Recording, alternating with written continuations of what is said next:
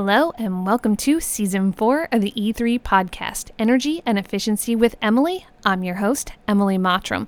This season, we're going to talk about building science, female entrepreneurship, and the built environment. Prepare to get nerdy. So, welcome back to the E3 podcast. We're actually going to do a special podcast a special release here because I had someone reach out to me with a specific question that I feel like we answer all the time. Um, the question was I'm in the early stages of looking for raw land and building a home that follows, in part or full, the net zero high performance design. Prices have ballooned significantly for a four bedroom, three bathroom home. At this point, I'm interested in understanding what options exist for partially implementing net zero concepts into a more traditional build, how different aspects of net zero homes contribute to build costs, and if there are options to stagger the stages of a build across a longer period of time to reduce the upfront price. I'm hoping to understand the extent and flexibility of working with an architect or design professional can offer when building a new home, or at least get a better handle on where an architect can add value to the process. So instead of reaching back out to this person and answering the question like I usually do individually, I got a couple of my cool friends to pop on the podcast with me and go through it. So uh, today, Mike Bob and Jay are on. So I'm going to let you guys introduce yourself, remind everybody on here, if they don't know who you are already, who you are and what you're up to. So, Mike, give us a short intro. Thanks, thanks, Emily. Hopefully, you can edit out some of my stuttering. I'm uh, Mike Maines. I'm a residential designer in Maine. Um, I'm not an architect, but I do similar work. I also uh, write about building science for a few local and national magazines. Awesome. Jay, tell us who you are, what you've been up to. I am Jay Caroli. I'm an architect in Northern Vermont, uh, Great Blue Heron Studio Architects, and I do primarily uh, single family residential work. Happy to be here talking to you guys. And last but not least, cool kid, Robert Swinburne. If you don't know who he is already, I'm Bob Swinburne. I'm an architect in Southern Vermont. I do high performance homes, pretty good houses, passive houses, um, with a very select few high quality builders.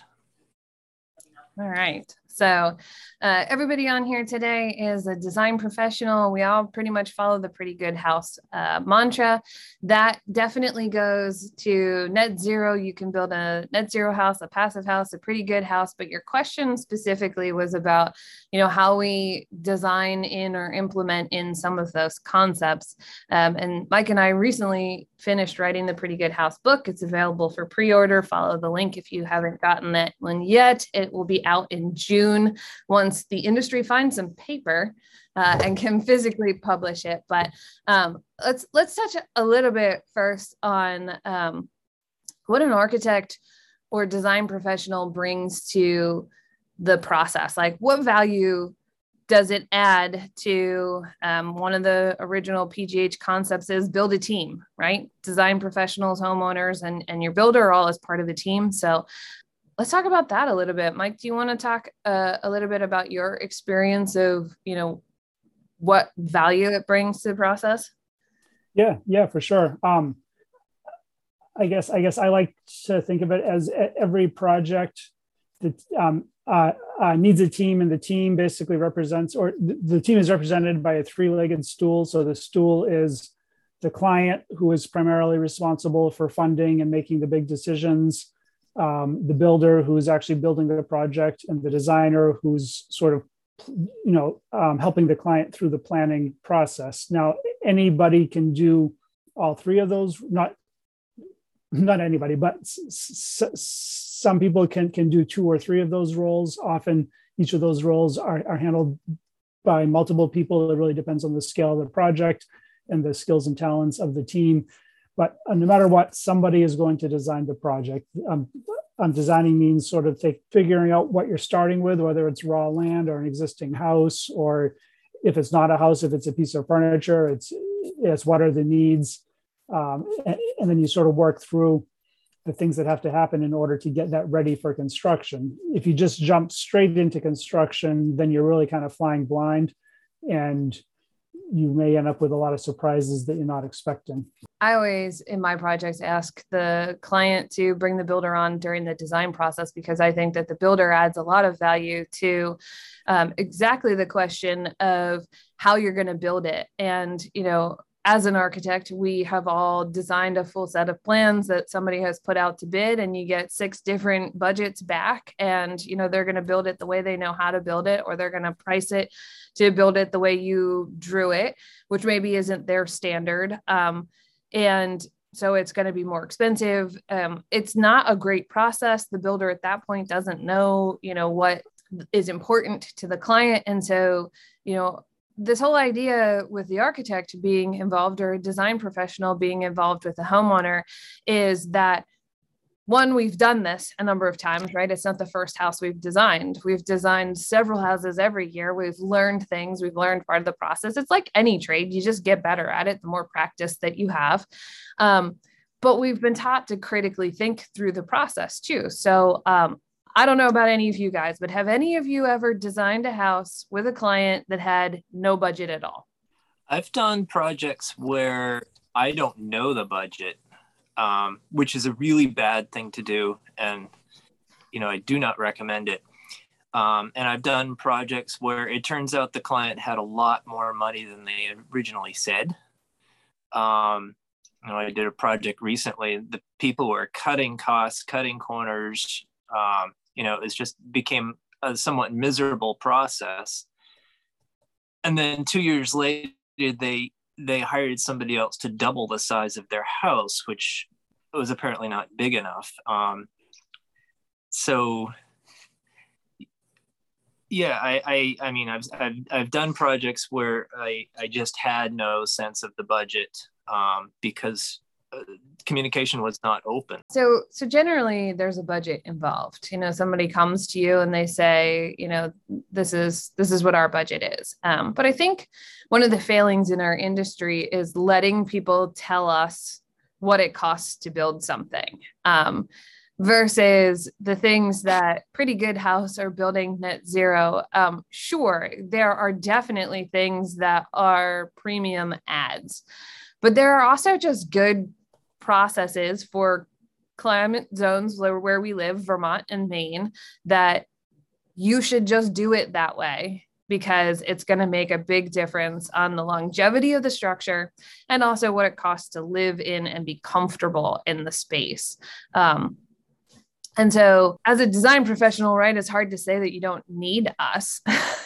to help you think through that process. You know, what are what are some of the other things that you think a design professional adds to the process? Like why is it worth us figuring it out before it gets to construction? Best answer to that is that it's a lot easier and a lot less expensive for me to draw it um, with with a pencil and a, and a piece of paper than for you to build it with stone and steel and wood and so if we can and we can draw it and erase it as many times as you like so that we can find that sweet spot that that answers all your questions and gives you the home that you're looking for.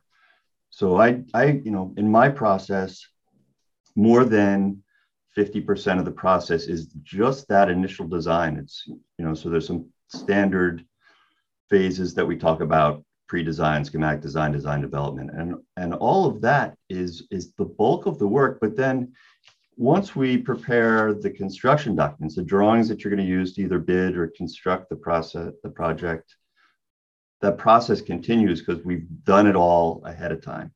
We've worked through it. We have an intent that's been developed through working with the client and the contractor. And and if and so and so to bring that forward until you're having you know until you're making your first meal in your in your new kitchen um, in your new house then that intent gets lost and people start scrambling. Or just that reminds me of, of, of one way i describe what i do is i'm a professional communicator. It's sort of trying to draw out of people what's important to them which they may not have the words for or know know what's important. So it's part of my job to figure out what's important uh, to them, incorporate what's important to me, what's required by building codes, et cetera.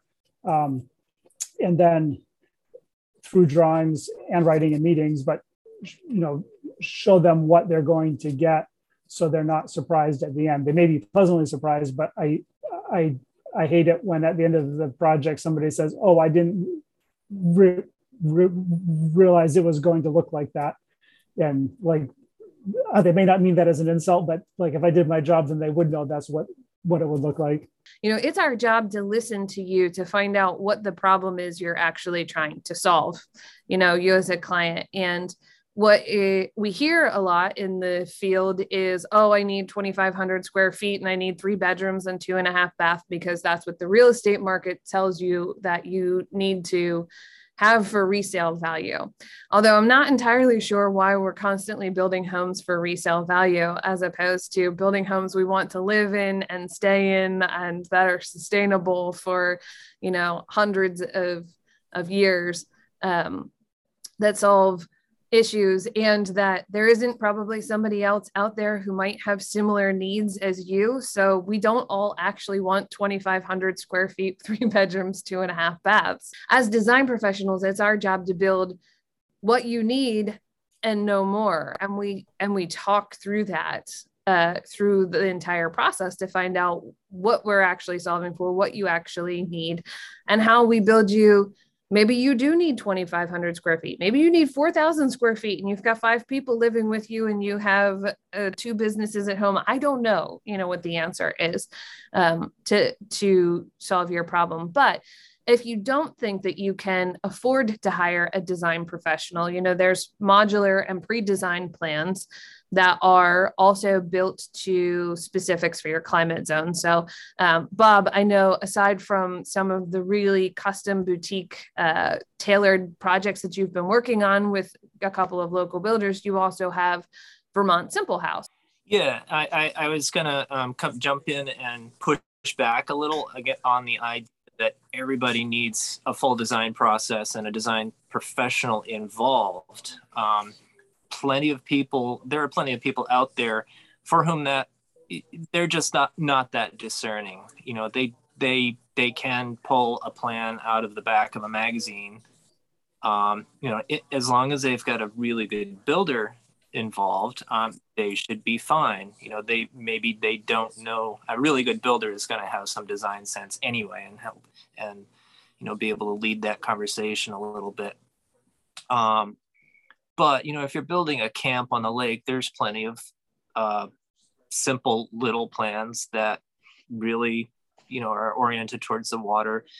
It can work perfectly fine. Um, and so my Vermont Simple House plans are they're designed with flexibility you know not you can flip the plans you can move things around in them they're you know basic high quality detailing and high quality quality design in that you know with every client that comes along you find there's a lot of you hear a lot of the same things. You solve the problem the same way you did for the last client because it works so well.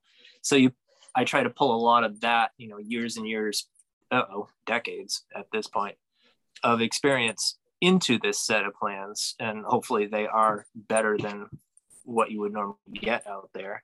Just a little pushback against the idea that every house needs to be custom and um, have a design professional involved start to finish. Whether or not the plan is fully custom, I think a, a skilled a, a, designer architect skilled in designing smaller houses uh, can, can, bring a lot of value. I um, I get a lot of clients who give me who who who come with plans they've developed, and this is probably uh, the only plan they've ever drawn, so they love it. There's always problems with it. They always tell me to do what I I think ignore their plan if I want to, and then I ignore it and and they get mad. But anyway, so like just in, in this past week, I had a client share a plan that included a two car garage. It's it, it's a, a necessity for the project, and the garage is 18 feet square. It's a very tight lot, so 18 feet square is what fits. It fits their miniature car, but that's that's not a two car garage. And another client uh, shared shared a, uh, a one story plan that had a bedroom in the middle of the house with no windows because they don't care about windows in their bedroom, and it's like that's just a basic that's just a basic design thing. So so anyway, my my point is is someone skilled at designing smaller houses every square foot is not equal so especially with construction costs as expensive as they are you see a lot of bad plans so you may think you need 2500 square square feet at, at, at whatever cost per square foot. But you may be able to knock, you know, 20% off that if you have a good design. You know, Bob has recently sh- shared plans that, that, have have flexible spaces, you know, Murphy beds and things like that that can can serve di- different functions. You know, if you do that, then you may be able to reduce your square footage and still keep a very high quality design. So, so basically investing in in the design instead of investing in this amorphous concept of square footage. What's the most important thing that you should add that you should never skip on when building a new house, no matter what you're doing? I think the function. I mean, you start with a function that has to be 100%. If you're starting from scratch, there's really no excuse for for um, the function of the house to not be as perfect as possible, unless the perfect function really would necess- necessitate, say, a 2,500 square foot house, but the budget is really only there for 1,500. And if the budget is only there for 1500 Bob, but that doesn't solve the budget, is your recommendation that they buy an existing house or uh, where do you send people when the budget doesn't align with the actual needs for the family? It's a it's an ongoing discussion which happens on paper, as Jay was saying before, um, as opposed to while you're building it. Um, and you might, you know, on paper realize you get to the point where no, I I really can't I can't make you be able to afford this house. That's my perspective as an architect. But from the client's perspective, um, they might have to ditch their plans to build a house. Honestly, if they've done due diligence, they've hired a design, design professional. Um, they, you know, at a certain point, that decision sometimes has to be made. Jay, when you're when you have somebody who wants to add net zero concepts to a traditional build, what's what's the first thing that you recommend that they do um, if if they're doing something incremental? I want to go back before before I go there because I want to build on what Bob was saying about the function of you know if if the function is is the first thing that we're that we're getting to that what a design professional can provide is is that interpretation of what you come with and you you know, we've all kind of said it, you know, you need 2,500 square feet, you need a two car garage. So you come with these, this list of things that, that, that you want.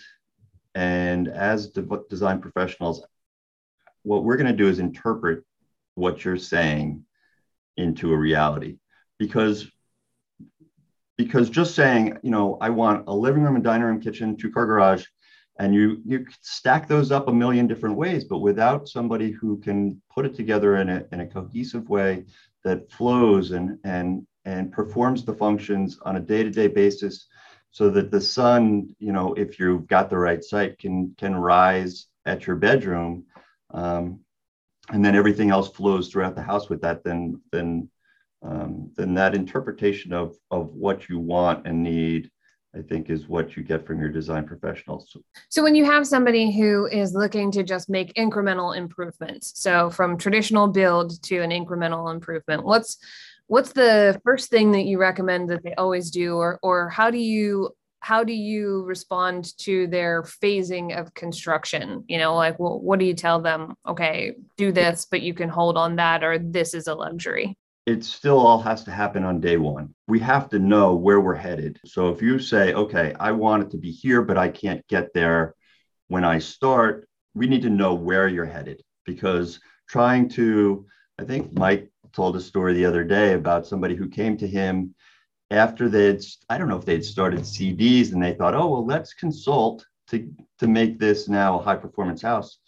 It's too late. You've missed the boat and and so you need you need to start on day one uh, with your goals even if it's incre- incremental. Yeah i would definitely agree with that. We've had people who have approached us with a with a plan that they already have um, either they found on the internet um, or they they drew themselves right? Like they've they've started with a plan that, that they've already that they've already drawn up.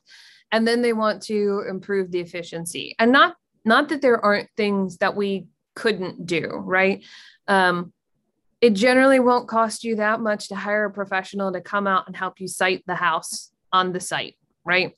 Um, you know, may cost you a couple hundred bucks you're not going to pick it up and move it later so that's money well worth spending is you know if you can get the orientation right so that you get passive solar you get sunlight in the rooms that you want to. You make sure that your driveway isn't 400 feet instead of 200 feet. Um, that that's definitely money well spent. Um, and can also go into your net zero goals, right? Because if you don't site it correctly and you don't have a roof for solar, then you're setting yourself up for failure on that front from the beginning if your intention was to do solar. And not that you can't do solar on roofs that don't face directly south, but you know, if it's a brand new house and you have a blank raw site, that you can you can work with that.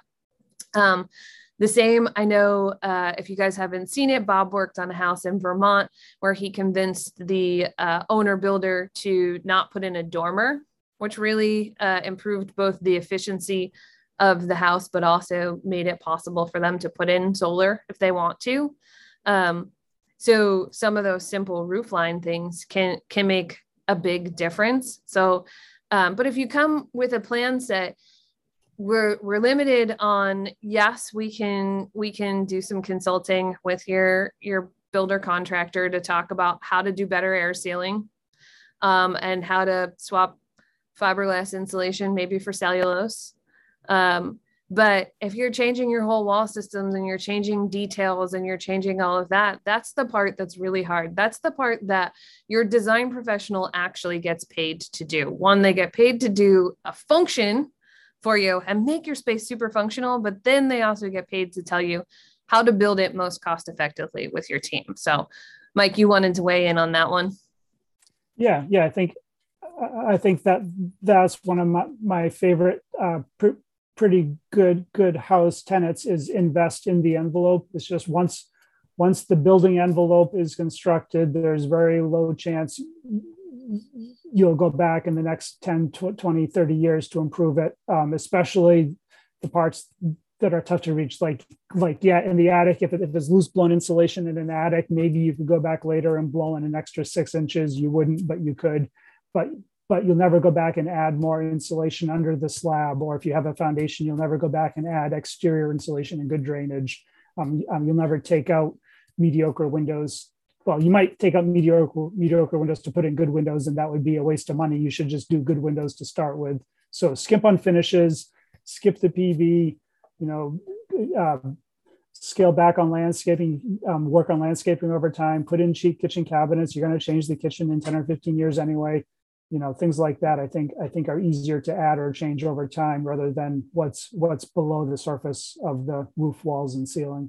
Well, I, I just wanted to back up the conversation a little bit um, to point out that a design professional can help a client figure out what they want. You know, long before we actually start designing, there's, you know, feasibility issues. Um, and you know a good builder can also do that but a, a, good, a good design professional really is trained to help identify what the end result should be you know help guide through that early process. Then then you start designing. I'm lucky in that i, I tend to get a lot of clients who are very well researched and very realistic but i certainly field a lot of calls from people who i have to basically break it to them you're a lot you're your the amount of money you have in the bank and your goals are so far apart from each other that um, you need to have a serious uh, powwow with yourself about those goals. Yeah, um, I'd say another element that helps people um, afford a house up front, and, and it's another good, pretty good house principle is, you know, I think the style today is uh, um, popular styles often have a million roofs and bump outs and jogs, and, and they just keep throwing things onto the house until it looks good whereas the pretty good house approach is basically like the old Volvo ads, it's boxy but good. So if you start with a simple boxy house like an old colonial or an old cape, if you start with a box with the, with the essential space, it's it's a lot easier to then add on additions, which is what they always used to do. So starting with so instead of starting with a new house that looks like you already already have a million additions on it, start with a boxy house, get it right, and then add on as as your needs grow and change. Yeah, I would agree with that. One of the things that we often will suggest to people is to wait on the PV, but to orient the house to the south or to, you know, this is Maine and living without a garage seems like t- a terrible thing, but a garage is something that's pretty easy to add on if you plan for it in the future. So, you know, that could be $50,000 or more that you could save an upfront. And if you spend the money in the insulation package, um, you know, and the building envelope, as Mike mentioned, you know, are you going to save $50,000 in a year? No, probably not. But if you've cut your your cost of living in the house significantly, then you know you do have a little bit more money. You have something that you can um, you know increase the value on. And um, one of the things that I think has been hard in the appraisal of pretty good net zero houses is people like living in them because they're comfortable, they're healthy, they're durable, and so they don't sell them as frequently, right? So there, there aren't quite as many on the market to compare them to, um, and so that's something that we have to contend with, but also something that we're super proud of is if you love living there and you don't have to spend the cost of, you know, what is it, three to seven percent to sell your house as the seller. Um, moving costs right? Whether the cost of moving is you physically paying somebody to move you from one house to the other or um, we've all been there, right? How many times have you guys moved? I no longer want to pick up a piece of my mm-hmm. furniture and move it. Um, I joked with my mother in law. I actually said, the next time I move, I'm going to put a for sale sign out in the front yard that says for sale with everything in it. You know, so those are things that we don't take into account. If you're going to move every every five years, then really building just what you need makes sense because you know it's going to cost you a bunch of money to move the next time. So, having something that's designed by a professional, whether it's pre designed, modular, or a custom design, goes a long way in functionality and well designed spaces. And Mike was talking about boxy, but um, I think the common misconception is that boxy is boring. Um, but there are some really great boxy styles that people come back to over and over and over again that 1800s farmhouse, it's still popular. You know, modular um, modular design is is built off a square. It's super functional. I mean, how many ranch houses are out are out there? You know, it's a it's a square. Um, but you can make a square modern. Um, so if you guys are are looking up any of these guys on here, if you look at Bob's Sugar Bush House, it's a rectangle with some cool add-on stuff to the outside, but it's a it's a modern house. Um, so we need to get rid of the preconceived notion that boxy is boring because boxy is actually super efficient. Fewer jogs, less places for failure of the structure and the insulation. So. Emily, when you're when you're when you're talking about that, it reminds me of um, the 1970s um, passive solar houses that were just really I don't think I, I mean there was a lot of things that were bad about it, not just um, that they weren't they weren't welcoming or to scale or inviting in any way. Um, but I don't I don't think their envelopes were very well constructed typically and and had a lot of mold and and and water issues and um, but they did soak up a lot of sun and I think more often than not too much sun probably. Um, and so from the 70s 50 years later, um, I think it's all of that building science has come a really long way to say it it can be comfortable and healthy and and use the sun in an appropriate way um, and and and it can be beautiful. Yeah.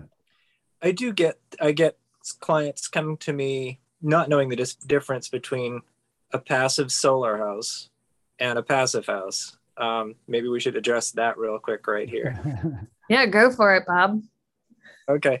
So back in the 70s and the gas crisis and all that, we were there there were a bunch of people, particularly in New England, I think, um, starting to do these, you know, heat my house with the sun type of passive solar houses. Um, and I've certainly worked on a lot of them here in Vermont, and yeah, there's moisture issues, there's air sealing issues, there's mold issues, there's a lot of issues, but um, it was kind of a whole movement in this area, and I think the Germans were kind of paying attention, and when gas prices went Uh, back down in the United States, everybody dropped it and started um, ignoring all those principles that were starting to be learned during that era. But the Germans said, hey, wait a minute, you're on to something. And they started applying numbers to things and they really worked through the science. And then they came out with Passive House, which was a, you know, a logical evolution. Um, they looked at it much more holistically and they looked at the moisture levels. They looked at you know, they measured things, they developed formulas. And so that became Passive House, which is now returned to um, North America. Um, and it, it's very similar to Pretty Good House. And it's, it's basically what the three of us here do. But it's just interesting that evolution where it started in the United States um, seemed to be a good idea to somebody who wasn't in the United States. And you know now it's coming back it's, it's starting to show up in the codes um, some of the passive house principles i think it, i think it's a pretty classic american story that like like we generated this good science with all these flashy ideas like Trombe walls absorbing energy and and and gravel gravel sub slab zones with that had ducts and you would would run the duct work through these through these rocks to store heat and you had tons and tons of windows to capture all this free heat. It was all kinds of gizmos that worked when everything was perfect, but didn't work so well when everything was not perfect. So, uh, so I like Joe Lstiburek's advice is build tight, ventilate right. That that, that, that that's that's uh, the lesson we should have learned. That all these all these complicated systems were too prone to not being designed quite right, not being implemented qu- quite right, and most of those houses were also poorly insulated and or not air sealed at all so now that we know just how important air sealing and insulation is we can kind of get away with pretty minimal windows um, or carefully placed windows so, because we're not trying to capture every last ounce of sunlight um, so I think that's that's the passive aspect. It's, it's kind of a bad name, I think, passive house because the because they aren't really passive. They they have active systems, but they're they're more passive or simpler than the old mechanical systems of the 70s where you had to flip levers and turn on walls and open and close blinds and all that stuff.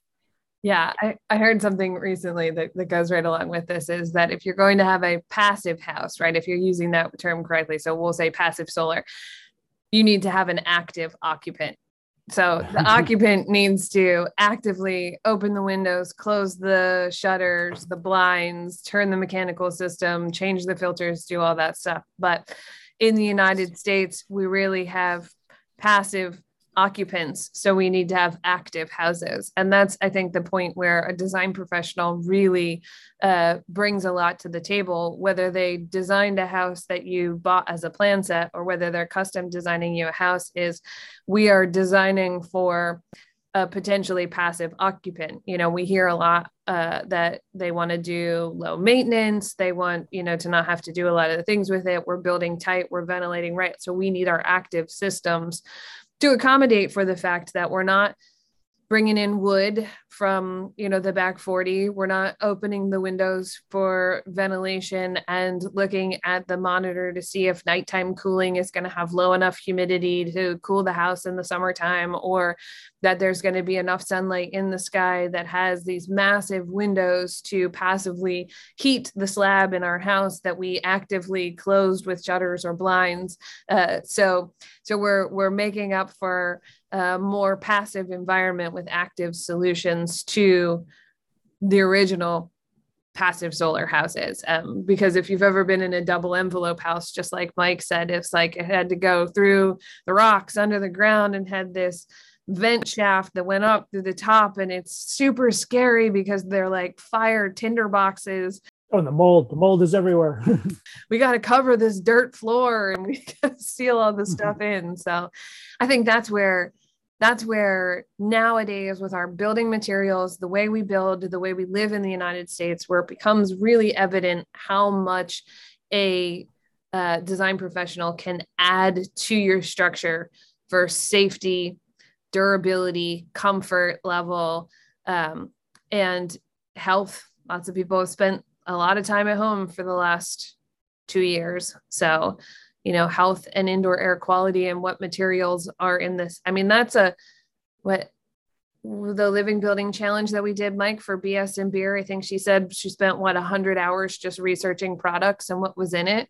So i think i, I think i think it was it was like 800 or 1000 hours. It was it was it was it was it was basically half a year to vet the products for a single house. And that's like obviously not not many, many people can afford that but the rest of us or those of us dealing with materials can spend the time to know the basics uh, your average average homeowner is not going to spend the time to learn the ins and outs of a thousand products.